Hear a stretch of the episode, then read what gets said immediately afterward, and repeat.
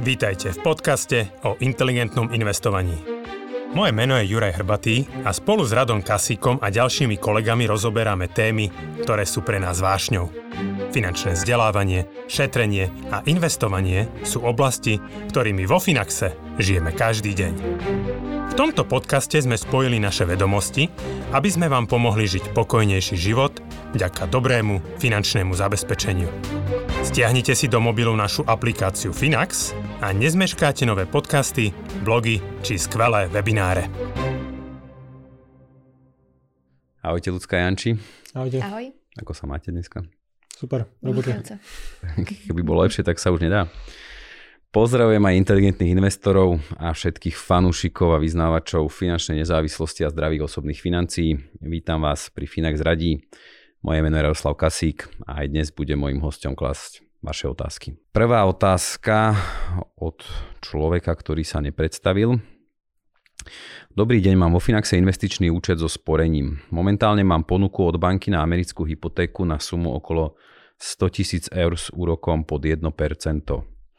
Z podcastov poznám vaše názory na tento typ investovania a uvažujem nad tým, že by som to využil. Hm.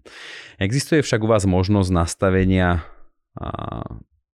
stop lossu, čiže akože nejakého, to je to, že slubu typu stop loss, čiže ja to vysvetlím aj nejakého predaja pri poklese na určitú cenu, na určitú hodnotu. Viem, že pri dlhodobom investovaní sa predpokladá konečné zhodnotenie aj pri výkyvoch, ale pri prípadnom extrémnom prepade, čo sa denne predpovedá, by som tak znížil prípadné riziko a stratu. Prípadne, či existuje možnosť rýchleho výberu z Finax účtu v prípade, že by som postrehol výrazný prepad. Takže výborná otázka, a s ktorou sme sa, alebo aspoň osobne ja som sa s ňou ešte nestretol v našom prípade, čiže veľmi sa teším aj na to, čo poviete. A začnem asi tentokrát od Jančiho. OK. A som veľmi zvedavý, čo povieš. A myslíš na to požičanie si tých 100 tisíc eur od banky Nie. za 1%? Skôr ten stop loss a mám aj potom prichystanú zálohe otázku na ľudsku, že teda aký má ona názor na toto požičiavanie, že už to, už to v nejakom Finax radi trošku načrtla. Ono, u nás takýto typ pokynu sa nenastavuje štandardne pri riadených portfóliách, čiže ja by som skôr odporúčil anonymovi uvažovať nad tou investíciou alebo nad nastavením tej stratégie tak, aby dokázal tie peniaze investovať naozaj dlhodobo. A pokiaľ ja mám nejakú internú hranicu tej bolesti, ktoré, ktorú som ochotný zvládnuť, povedzme na úrovni maximálne chcem vidieť 30% pokles a neviem si predstaviť, že sa jedného dňa zobudím a na miesto 100 tisíc eur mám na účte 55 tisíc, čo by sa stalo, keby som investoval. Že toto by si nedokázal, či? Nie, že ja by som to dokázal, ale že keď povedzme niekto je tak nastavený, že poviem si, že dobre investujem na 20 rokov, chcem zoštvornásobiť peniaze, čo sa pri nejakom 7-8% výnose dá spraviť, každých 10 rokov zdvojnásobiť, čiže o 20 rokov by zo 100 mohlo byť 400 tisíc, je to lákavé. Ale pokiaľ nie som ochotný akceptovať 50% pokles, čo za posledných 25 rokov sa stalo dvakrát, tak by som si nastavil stratégiu radšej tak, že nebudem zarábať to maximum, nepôjdem do portfólia 100 na 0, pôjdem možno niekde okolo stratégie 60 na 40, kde stále ten očakávaný výnos je okolo povedzme 6-7% v čistom.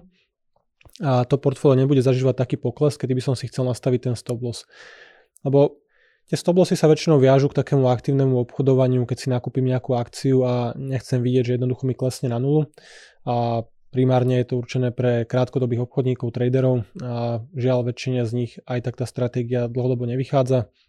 Tie výnosy pri takýchto aktívnych zásahoch do tej stratégie portfólia, toto je v podstate forma časovania trhu, kedy ja špekulujem, že toto už kleslo príliš veľa, a zároveň špekulujem, že to klesne viacej, že dobre zoberiem 20% stratu, vtedy sa to vypredá a teraz čo ďalej? Klesne to ďalej? Je, že ono sa to skôr využíva pri tých, akože dobre, že aj tu sa uvažujeme o páke, ale pri tých väčších pákach, hej, že keď to je aspoň 1 ku 20, kde áno, áno. reálne ďalšia strata by viedla... Kde hrozí riziko vymazania možno účtu, čo v prípade takéto investície no. nehrozí a pri rozumne rozloženom inve- riziku stačí jednoducho počkať pár rokov, kým sa ten účet zotaví a pokračuje nejako ďalej v raste historicky. Čiže ja by som odporúčal skôr nastaviť tú stratégiu tak, aby to portfólio sa hýbalo v takých rozumných medziach, ktoré som ochotný ja ako investor podstúpiť. A treba si povedať aj tú druhú časť znovu. A tie najhoršie dni, kedy mnoho ľudí panikári a možno aj zvažuje, že hodia ten úterák do, úterák do ringu a predajú to povedzme prvý kvartál 2020, kedy akcie klesli o nejakých 30-33%, A práve po týchto zlých obdobiach nastavujú tie rýchle zotavenia, kedy sme videli 10% za jeden deň výnos, čo je štandardne historický ročný výnos. A už len keby sa mi vplyvom toho nastaveného stoplosu a podarilo minúť niekoľko takýchto dobrých dní, tak si možno znížim ten dlhodobý výnos na polovicu alebo tretinu. A to sú také tie krásne historické štatistiky, že keď zmeškáš 8 najlepších dní za posledných povedzme 10 rokov, tak tvoj výnos nebude 8% ročne, ale bude možno 4 tie najlepšie dni väčšinou nasledujú tie najhoršie. Čiže ono neexistuje nejaký rozumný spôsob, ako sa tomu riziku vyhnúť. Pokiaľ používam nástroje na ochranu pred poklesom, môžu byť nejaké garantované zaistené produkty, nejaké certifikáty alebo aj využívanie týchto stoplosov, tak štandardne to bude znamenať aj zníženie toho dlhodobého výnosu. Čiže nie je zníženie rizika bez zníženia výnosu, čiže ja by som to akože neodporúčal. Presne tak, krásne si to povedal. Zatiaľ akože nikto nedokázal tak nejako permanentne a univerzálne a akoby rozkamarátiť týchto dvoch najlepších priateľov pri investovaní riziko, riziko a výnos. Ale akože dobre, dobre si hovoril, že ja som nad tým rozmýšľal, vlastne ako som ťa počúval, že akože na základe tohto pre mňa, na základe tohto uvažovania určite tomuto pánovi, alebo, alebo dáme, asi to bude pán, neodporúčam tento postup, lebo zjavne nie je stotožený s tým rizikom, nie je to ochotný podstúpiť, čiže ja si myslím, že ak, ak aj k tomu príde, akože pokiaľ si to nejako v hlave nevysporiada, len žiaľ, to je, alebo tá naša skúsenosť je taká, že vie to väčšinou o skúsenosti. Čiže, to je neprenositeľná skúsenosť. Že... Takže potrebuje nazbierať viac, viac skúseností, aby bol na toto pripravený a akože osobne, s čím som sa ja za tú moju kariéru stredol, tak väčšinou, alebo nechcem sa nikoho dotknúť, ani, ani ako nemám tie informácie, nepoznám toho človeka, čiže len tak špekulujem, ale myslím si, že toto by bol ten prípad, kedy by ten človek nebol komfortný s tou investíciou a pravdepodobne by nejakým panika, panikáril, alebo boli by tam nejaké zásahy, čiže ja to neodporúčam a ono naozaj pri tom pasívnom investovaní, dlhodobom investovaní toto logiku nemá, hej, že vlastne vy by ste predávali kvôli nejakému nastavenému stoplosu v situácii, kedy vy chcete nakupovať. Hej, že presne, presne opačné konanie, ako by malo byť. Hej. Čiže skôr asi do toho neísť No celkovo akože takýto krok, že či už zobráte hypotéky alebo obrovská jednorazová investícia, kedy sa gro finančného majetku alebo celkového majetku domácnosti investuje do akcií alebo na finančných trhoch, je určite akože vhodná a dobrá, ale pre ľudí, ktorí už majú buď tú skúsenosť a vedia, ako sa správajú, prežili jednu, dve krízy a vedia, že buď to stačí vysedieť a počkať alebo doinvestovať, pokiaľ to tá finančná situácia umožňuje. Ale naozaj treba mať veľkú dôveru vo fungovanie tých trhov, že ja keby som, sa, som mal vo Finaxe alebo hoci kde inde investovaný, neviem, to je jedno či milión eur, akúkoľvek sumu, tak keď sa jedného dňa zobudím a bude tam polovica, tak viem, že to je jednoducho ďalšia z tých periód, ktoré sme už ich prežili desiatky za tú históriu akciových trhov. A stačí jednoducho nič nerobiť, nespanikáriť, počkať, portfólio sa zotaví, a prípadne pokiaľ by som si prešiel nejakým príliš veľkým poklesom a zistím, že to je moc veľká záťaž na nervy, tak počkám, kým sa to portfólio nejako akože unormálni, možno o pol roka ako v 2020, možno o rok, o dva, o tri a potom si upravím tú stratégiu. Ale najhoršie, čo môžeme spraviť, je presne panikariť počas tých a negatívnych dní, čo je veľmi jednoduché, lebo to sú práve momenty, kedy nás budú médiá bombardovať a všetci odborníci výjdu spod kameňov a budú znovu predpovedať koniec sveta, čiže uh, áno, treba, treba mať naozaj akože tú dôveru a to presvedčenie, že robím rozumný krok, a naozaj tie peniaze tam zotrvajú 15-20 rokov, hlavne keď investujem takúto veľkú jednorazovú čiastku, ktorú banke budem splácať 20-30 rokov, tak je dôležité, aby bol zosúladený aj ten horizont a aby to zodpovedalo. Čiže ideálne, aby to bola investícia na niekoľko dekád. Potom už tá pravdepodobnosť, že ten výsledok bude pozitívny a že vo finále takýto krok zarobí naozaj akože obrovskú sumu, je potom už pomerne vysoká. Ja si všímam, že stále je tu tendencia miešať tú aktívnu správu do pasívneho investovania. A toto je tiež jedna z takých tých aktívne riadených situácií, nazvime to, že v podstate pasívne investovanie je o tom, že v podstate neriešim každý deň 8 krát denne, čo sa deje. Posielam svoje pravidelné alebo pošlom jednorazový vklad, chcem to tam mať 10 rokov, tak dobre, 8 rokov sa o to nestarám, dajme tomu tým, že, že by tam bol aktivovaný ten stop loss, tak v podstate pripravíme o klientov nakúpiť lacné podiely vo fondoch, ak by nastal ešte väčší pokles. A druhá vec, dajme tomu, že teraz mám teda investíciu na 10 rokov, po štvrtom roku príde nejaký pokles, automaticky si, sa mi to odpredá, ja o tom ani neviem, pozriem sa za ďalší rok na ten účet a zistím, že rok sledoval. už mám odpredané. Akože hej, idem teraz do extrémov, len treba si uvedomiť, že fakt pri tom pasívnom investovaní to nie je o tom, že som denne 12 hodín zavesená na správach, čo sa deje vo svete a sledujem a, a špekulujem a aký to môže mať vplyv a aký to nemusí mať vplyv. A keď to nikoho zaujíma, je to skvelé, je super udržiavať si nejaké také všeobecné povedomie o tom, čo sa deje, ale o, neprognozovať, nešpekulovať. sa od toho odosobniť. A to je možno také, takéto B, že to tiež ma teraz napadlo, že čo by sa stalo, je, že teraz mám tam nejaký stop loss, je treba za nejaký 20-30% pokles a teraz predpokladáme, že treba tá hodnota tej investície, toho majetku je nižšia ako je hodnota toho dlhu asi v takom prípade. A čo ďalej, že teraz čo, vyplatím tú hypotéku, alebo si tie peniaze podržím a budem čakať na nejakú nižšiu cenu. Akože tá pravdepodobnosť, že to trafí nejaké dno je, akože mizivá, lebo to už proste nervy pracujú, jednak tá emocia umocnená tým, že mám dlh väčší, ako mám finančné aktíva a teraz hľadám, čakám na to dno, prepásem. Akože za mňa asi s veľkou pravdepodobnosťou by to aj viedlo k nákupu ešte vyššie, čiže to je potom ešte aj to B, ktoré sme nepovedali. A skúsim ale aj, je tu padla aj tá otázka, zodpovedať možno aj takúto poslednú, že možnosť nejakého rýchleho výberu z Finax účtu? Je tu tá možnosť. V podstate štandardne realizujeme odpredaje každý útorok, pokiaľ to nevíde zrovna na nejaký sviatok. Po vysporiadaní nákupov, čo sú dva dní, posielame prostriedky na účet klienta, ale je tu možnosť aj rýchleho výberu, avšak ten je spoplatnený sumou 200 eur plus DPH. Hej. Čiže ako my to určite neodporúčame nielen kvôli tomu poplatku, ale že zažili sme, ja myslím, že či boli také dva počas, počas tej pandémie, možno jeden. Myslíš, aké panické výbery? Hej, že mali sme taký jeden mimoriadný mimo tých obchodných dní. Vtedy sme myslím, že ešte obchodovali raz za dva týždne, ako v tom marci 2020. Hej. A tiež, tiež to užiteľ lutoval ten dotyčný. Ja myslím, že sa aj vracal potom. Uh, nie som si istý, či sa ten klient vrátil, akože či znovu na, zainvestoval, nakúpil, ale presne to je ten problém, že keď chcem časovať trhu, trhy alebo ten vývoj, tak musíš mať akože pravdu viackrát, že musíš mať pri predaji, potom musíš načasovať naspäť návrat, čo je extrémne ťažké, pokiaľ ten trh ti ujde. Keby, keby si minulý rok vypredal pri 30% poklese a potom za ďalšie 2-3 týždne to stúplo 10-15%, tak si povieš, že to sa vráti, to ešte bude padať, nakúpim ešte nižšie, lebo len vtedy sa ti oplatí vypredávať, keď naozaj ten pokles bude hlbší a bude trvať viacej. Pokiaľ toto nenastane a trhy sa ti od toho dna niekedy koncom marca 2020 sa ti zdvojnásobili. Dneska sme reálne na dvojnásobku. A teraz čo, máš tie peniaze na účte, presne dlh splácaš, každý mesiac si v strese, že máš hypotéku za niečo, kde nebývaš, lebo to máš investované, alebo ti to sedí na účte.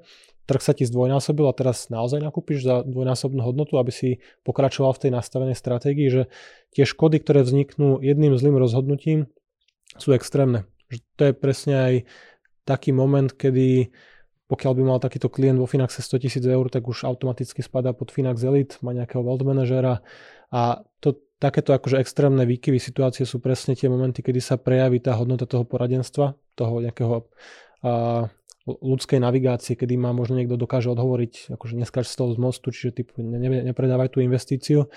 A akýkoľvek poplatok, ktorý zaplatím nejakému takému akože coachovi, wealth manažerovi, ktorý má s tým skúsenosti, vie a možno previesť cez tú volatilitu bez veľkých škôd na tom finančnom majetku, čiže nebudem predávať, nebudem špekulovať.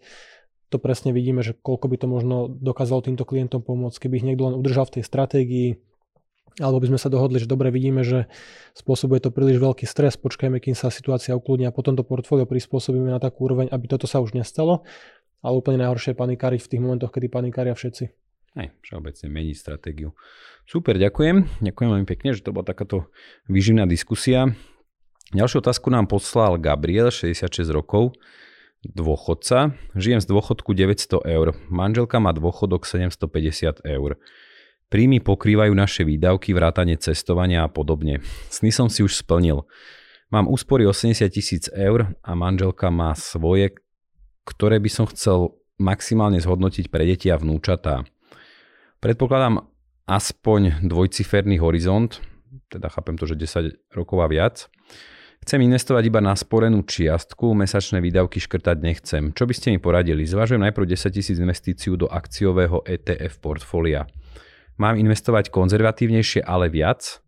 Budem rád za čo najobširnejší názor na moju celkovú situáciu. Syn hovoril, že sa tomu rozumiete a dá sa vám veriť. tak poď ľudská, ty začať, že ako by si to pristúpila. Že v prvom rade ďakujeme za dôveru. Vážime si to.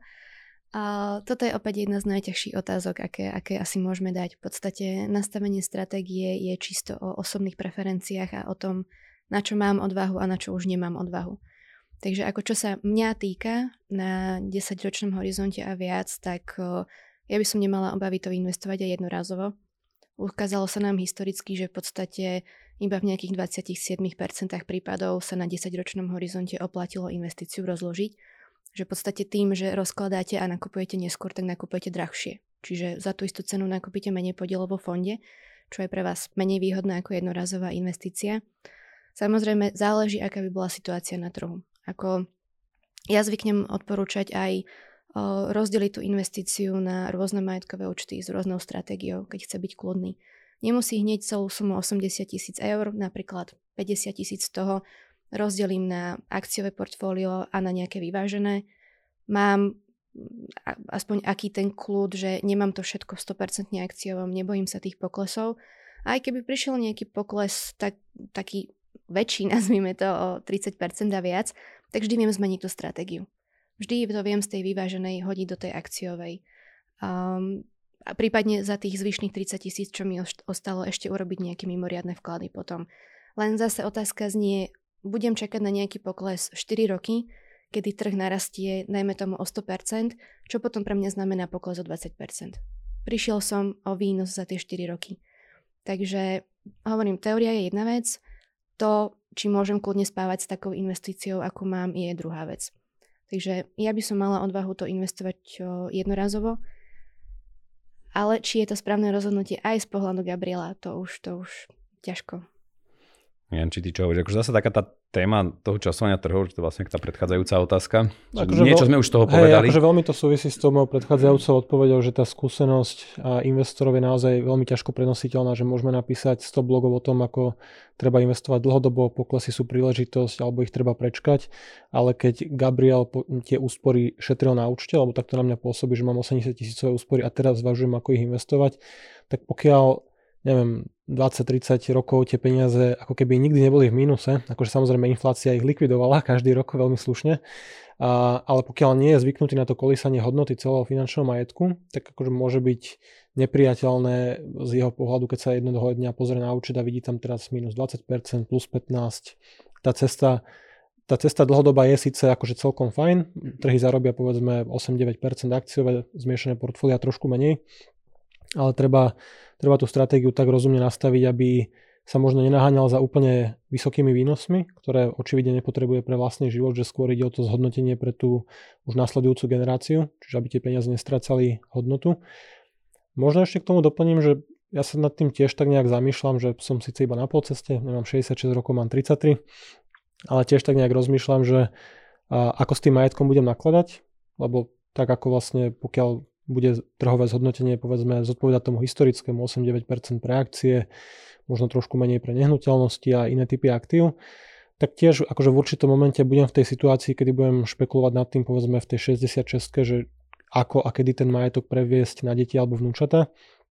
A aktuálne nad tým uvažujem tak, že asi by som v tomto prípade už zvažoval ako keby previesť časť toho majetku alebo darovať ten majetok už za života v tej 66, lebo ja pokiaľ budem žiť povedzme do 85 a povedzme, že vtedy zomriem, deti zdedia, neviem, milión eur, nejakú vysokú sumu, tak uh, oni už budú dospelé, deti budú mať 55 rokov, budú mať vybe- zabezpečené bývanie, rozbehnuté kariéry, deti už budú ako keby aj ich odchované, že v tom uh, veku už tie darované peniaze alebo tie, tá zdedená suma nespraví nejaký veľký rozdiel v ich živote. Možno pôjdu na veľkú dovolenku, kúpia si novšie auto, ale akože to nie je cieľ, prečo, prečo žijem alebo prečo by som tie peniaze chcel hromadiť že práve v tom veku, kedy najviac tie peniaze dokážu pomôcť, že áno, ešte šanca niekoľkokrát znásobiť tie úspory. Otázne je, či viacej by nepomohli tie peniaze 33 ročným deťom, keby som im pomohol k lepšiemu bývaniu, k domu so záhradou, kde si môžu viac aj tie vnúčatá užiť, alebo by som zabezpečil nejaké akože trvalé spomienky pre rodinu nejakou veľkou dovolenkou alebo nejakým naozaj kvalitnejším vzdelaním pre tie vnúčata. Čiže treba nájsť asi nejaký taký rozumný balans medzi tým, že ten majetok sa môže ešte kľudne za 20 rokov, keď Gabriel predpovedá dvojciferný horizont, a môžu sa dvakrát zdvojnásobiť, môže tam byť 320 tisíc eur, akože niekedy zdedených. Otázne je, že kedy tie peniaze budú mať väčší dopad na tú rodinu. Že keď ich rozdám v 65 čiastočne, s tým, že jeho život je pokrytý na výdavky z obidvoch dôchodkov, stačí im to, už ne, neplánujú nejaké veľké výdavky a práve vtedy by to ešte možno malo zmysel ako keby preniesť na tú ďalšiu generáciu aspoň v nejakej rozumnej miere. Super odpoveď. Myslím, presne som aj na týmto uvažoval, že keď som čítal tú otázku, že Takže je z toho cítiť, že a myslím, že to tam aj bolo tak napísané, že akoby začínajúci investor, že je to pekné, že v 66 začínať, ale však jasné, že tá doba bola doposiaľ iná, že nebol Finax, nerobili sme z toho investovania dennú záležitosť. Ale že, že tu by, akože je z toho zrejme, že tak či tak ako tie peniaze skončia pri tých potomkoch alebo u tých potomkov a presne mňa toto napadlo, že či už nie je čas vlastne, keď to možno viac rozumejú, už majú možno nejaké skúsenosti, aj keď možno by to nedal ešte priamo, ale by podriadiť akoby tomu rizikovému profilu tých detí, že ty si to ešte trošku posunul level vyššie, ale akože určite dobre, že mňa to nenapadlo, že to bolo veľmi rozumné z môjho pohľadu a čiže nechať si nejakú rezervu a možno to posunúť, že prípadne, prípadne čas, aby sa ešte tak na staré kolena trošku s tým zoznámil, že spoznal to investovanie Čiže OK, OK, super odpovede. Veľká vďaka. Môžeme hodiť ešte jednu otázku. Hmm. Píše Luboš, 33 rokov. Ahojte vo Finaxe, som váš fanúšik a verím krokom, ktoré robíte pre našu lepšiu budúcnosť. Ďakujeme. A vo Finaxe mám zainvestované zhruba 160 tisíc eur. Jeden účet 70 na 30 a druhý účet 100% akcie, čiže na tom prvom účte zhruba 70% majetku, na 100% akciovom 30% majetku. Mesačne investujem zhruba 400 až 500 eur do Finaxu, zvyšok ak ostane posielam na konzervatívny účet s 1%. Bývame vo svojom rodinnom dome. Otázka z niekedy môžem ísť do dôchodku, pokiaľ by som teda chcel zhruba 1300 eurovú rentu. Takže Janči, jednoznačne otázka na teba, špecialistu FIRE.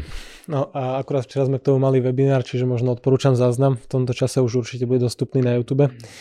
A ja som si tie poznámky spravil na mobile, ktorý používame teraz ako kameru, ale tak skúsim to tak akože zrekonštruovať po pamäti, že tie čísla sú celkom jednoznačne jednoduché.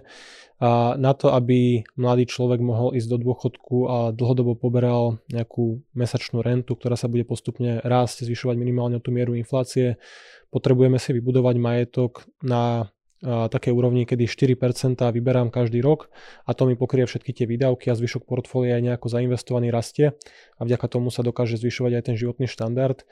Čiže pri nejakom, ono to vychádza cirka 400 tisícovom portfóliu, a 400 tisíc, 4% z toho sú 16 tisíc, to vychádza mesačne okolo 1350 eur, čiže ten majetok, ten cieľ pre dosiahnutie FIRE pre Luboša je okolo 400 tisíc eur. Pokiaľ sa pozrieme na ten aktuálny stav 160 tisíc pri riziku 70 na 30 a, 3, a vlastne 100 na 0, povedzme, že taký očakávaný výnos je niekde možno okolo 8% takéhoto zmiešaného portfólia, tak keď som si to hodil do kalkulačky 500 eur mesačne, to je 6000 eur ročne, tak to vychádzalo, že niekde okolo 10 rokov bude trvať, kým ten majetok jednorazový plus tie mesačné vklady sa dokážu zhodnotiť, premeniť na tých 400 tisíc. Čiže ten dôchodok je reálne možné dosiahnuť niekde okolo povedzme tej 45 43-45 rokov. Samozrejme veľa závisí od toho, od tej cesty, akú tu, akú tu tie trhy sa budú uberať, že tiež by to bolo tak, že každý rokom trhy zarobia 8 a 9 a môžeme povedať, že v 43 si môže naplánovať výpoveď a už teraz poslať, to úplne nepôjde.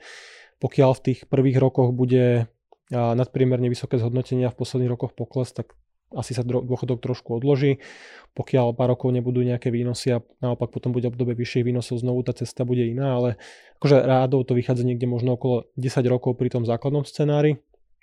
Keď trhy budú raz nadpriemerné, tak to možno ubere 1, 2, 3 roky z toho šetrenia budovania majetku. Naopak treba s tým flexibilne narábať, pokiaľ a tie výnosy v najbližších rokoch by boli historicky nižšie, tak to môže trvať trošku dlhšie. To sa dá samozrejme potom riešiť aj navýšením rizika.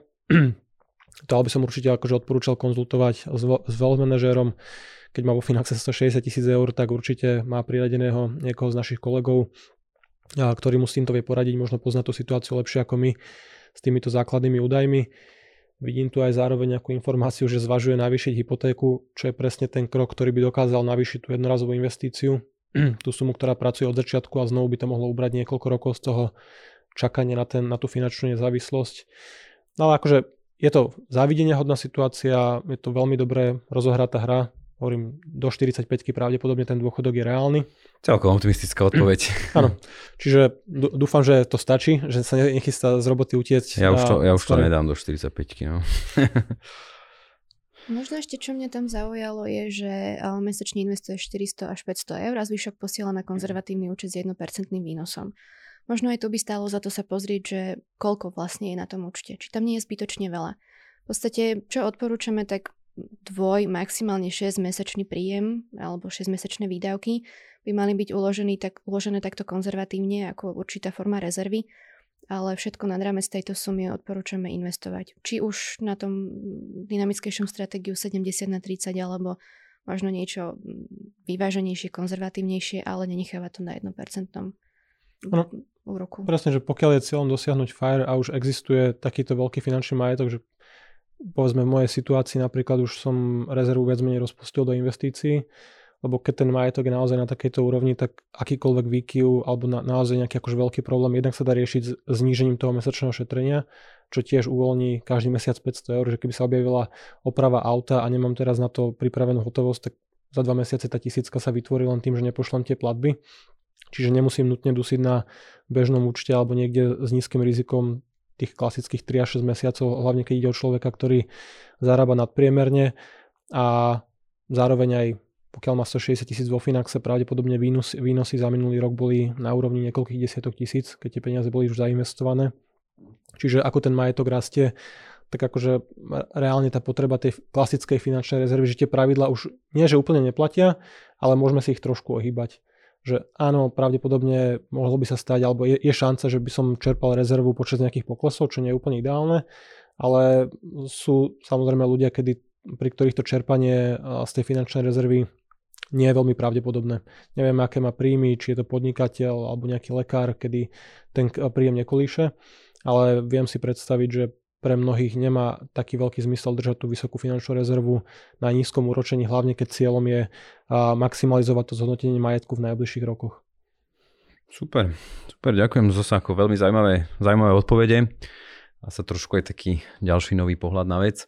Takže ja vám veľmi pekne ďakujem za účasť, aj mene našich poslucháčov, fanúšikov, divákov a rovnako dopytujúcich sa teda verím, že sme im pomohli v ich rozhodnutiach Opakujem, že budeme radi, pokiaľ nám naďalej budete zasielať otázky, tie je možné zanechať nám prostredníctvom Google formuláru. Link na neho nájdete v popise videa, takže určite nás nešetrite. Máme radi výzvu, máme radi ťažké otázky, takže radi sa s nimi popasujeme. Ďakujem za pozornosť a teším sa do skorého počutia a videnia. Majte Dovidenia, sa. do počutia. Dovidenia.